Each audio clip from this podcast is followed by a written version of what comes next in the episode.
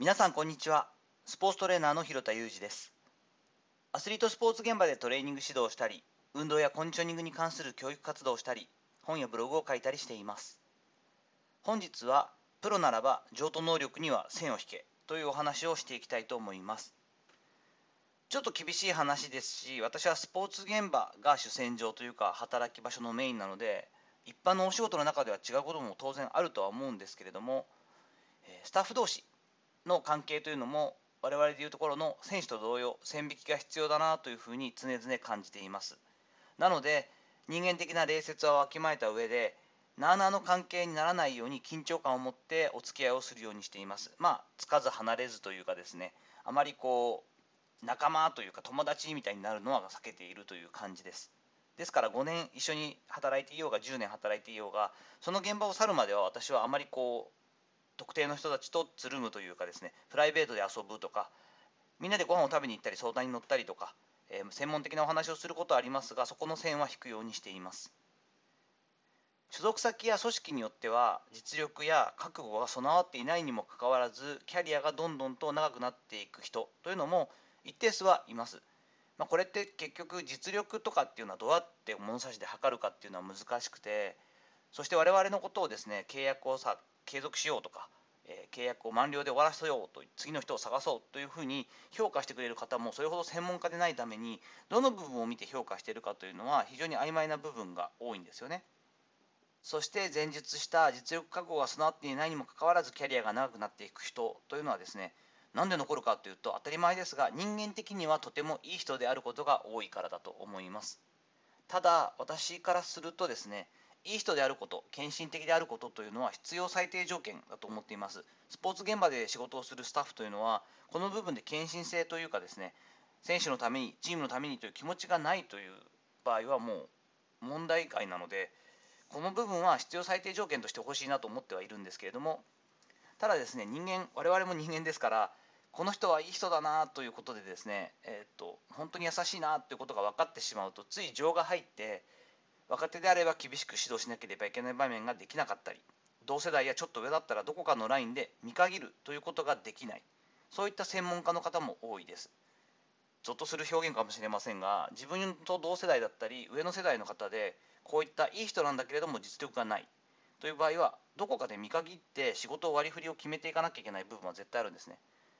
ただにもかかわらずそれができずになあなあでこう苦労しているというか間に入って結局自分で幸せが来て仕事が増えてるみたいな専門家は今まで20年仕事をしてきて必ず1人や2人はいるものなんですね。でも私はこれは間違いだと感じています。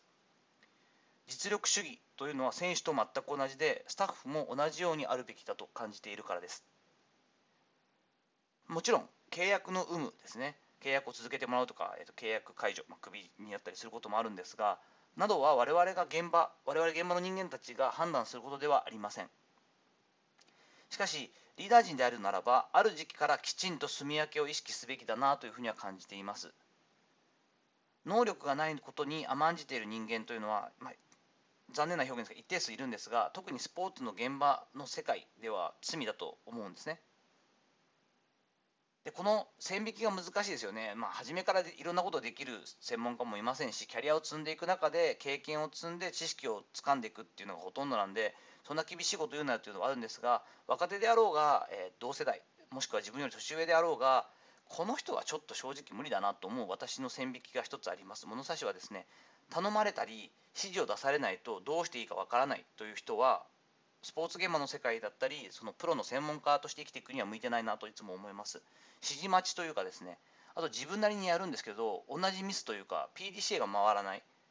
前回も同じことをやったよねと。前回も同じ量でやりましたよねと。前回も同じアプローチしたよねと。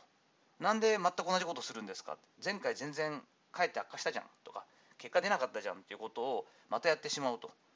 で挙動不審な感じはするんだけどこれ怒られて萎縮してるだけで多分これ反省はしてるわけじゃないんだなと改善する気が自分であんまないんだなっていうふうに感じる人ってやっぱ一定数いるんですねこういう人はどこでもそうだと思うんですけれども特に実力主義だとするならば選手と全く同様でスポーツ現場だったりアスリートスポーツだったりやはり専門性が求められるところではちょっと無理だなと思うんですね。自分自身が引導を渡すようなことというかですね、えーと、そんな権限はないんですけれども心の中であ人として付き合うとか中であのバカにしたりとかねあの避けたりってことは全くありませんよ。でもあ仕事の上ではここはもう若いけどこっちの方が筋がいいなとか気持ちがあるなとか向上心があるなってこうにどんどん振ってったり自分がある程度責任のあることだったり能力を発揮しなきゃいけない部分では自分が請け負って誰でもできることであったり比較的そのルーティンでできるようなことをその人に回していくと。そうなってきた時にチームとして例えばその人が去ったり、えした時でもある程度代替可能代わりが効くような仕事をしておいてもらえばそれほどチームにも影響が出ないということありますよね。逆に言うと自分自身がそういった仕事ばかりになってしまったりああこれは結局自分じゃなくてもできるようになってきてるんだなとなってきたらそろそろだなというふうに感じるべきだなと個人的にも思っていますちょっと厳しい話にはなりますがプロであるならば専門家であるならば情と能力というのには一線を引くべきだなというのは常に感じています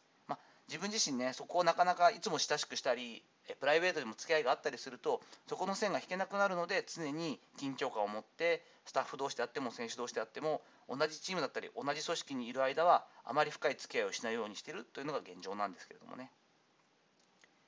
さていかがだったでしょうか？本日はちょっと厳しい話をしましたが専門家であるならば上等能力には線を引くんだよと線を引いていこうぜという話をしてみました。本日の話のご意見やご感想などあれば、レター機能を使ったりコメント欄にお願いいたします。いいねやフォローもとても嬉しいです。本日も最後までお聴きいただきありがとうございました。この後も充実した一日をお過ごしください。それではまたお会いしましょう。広田裕二でした。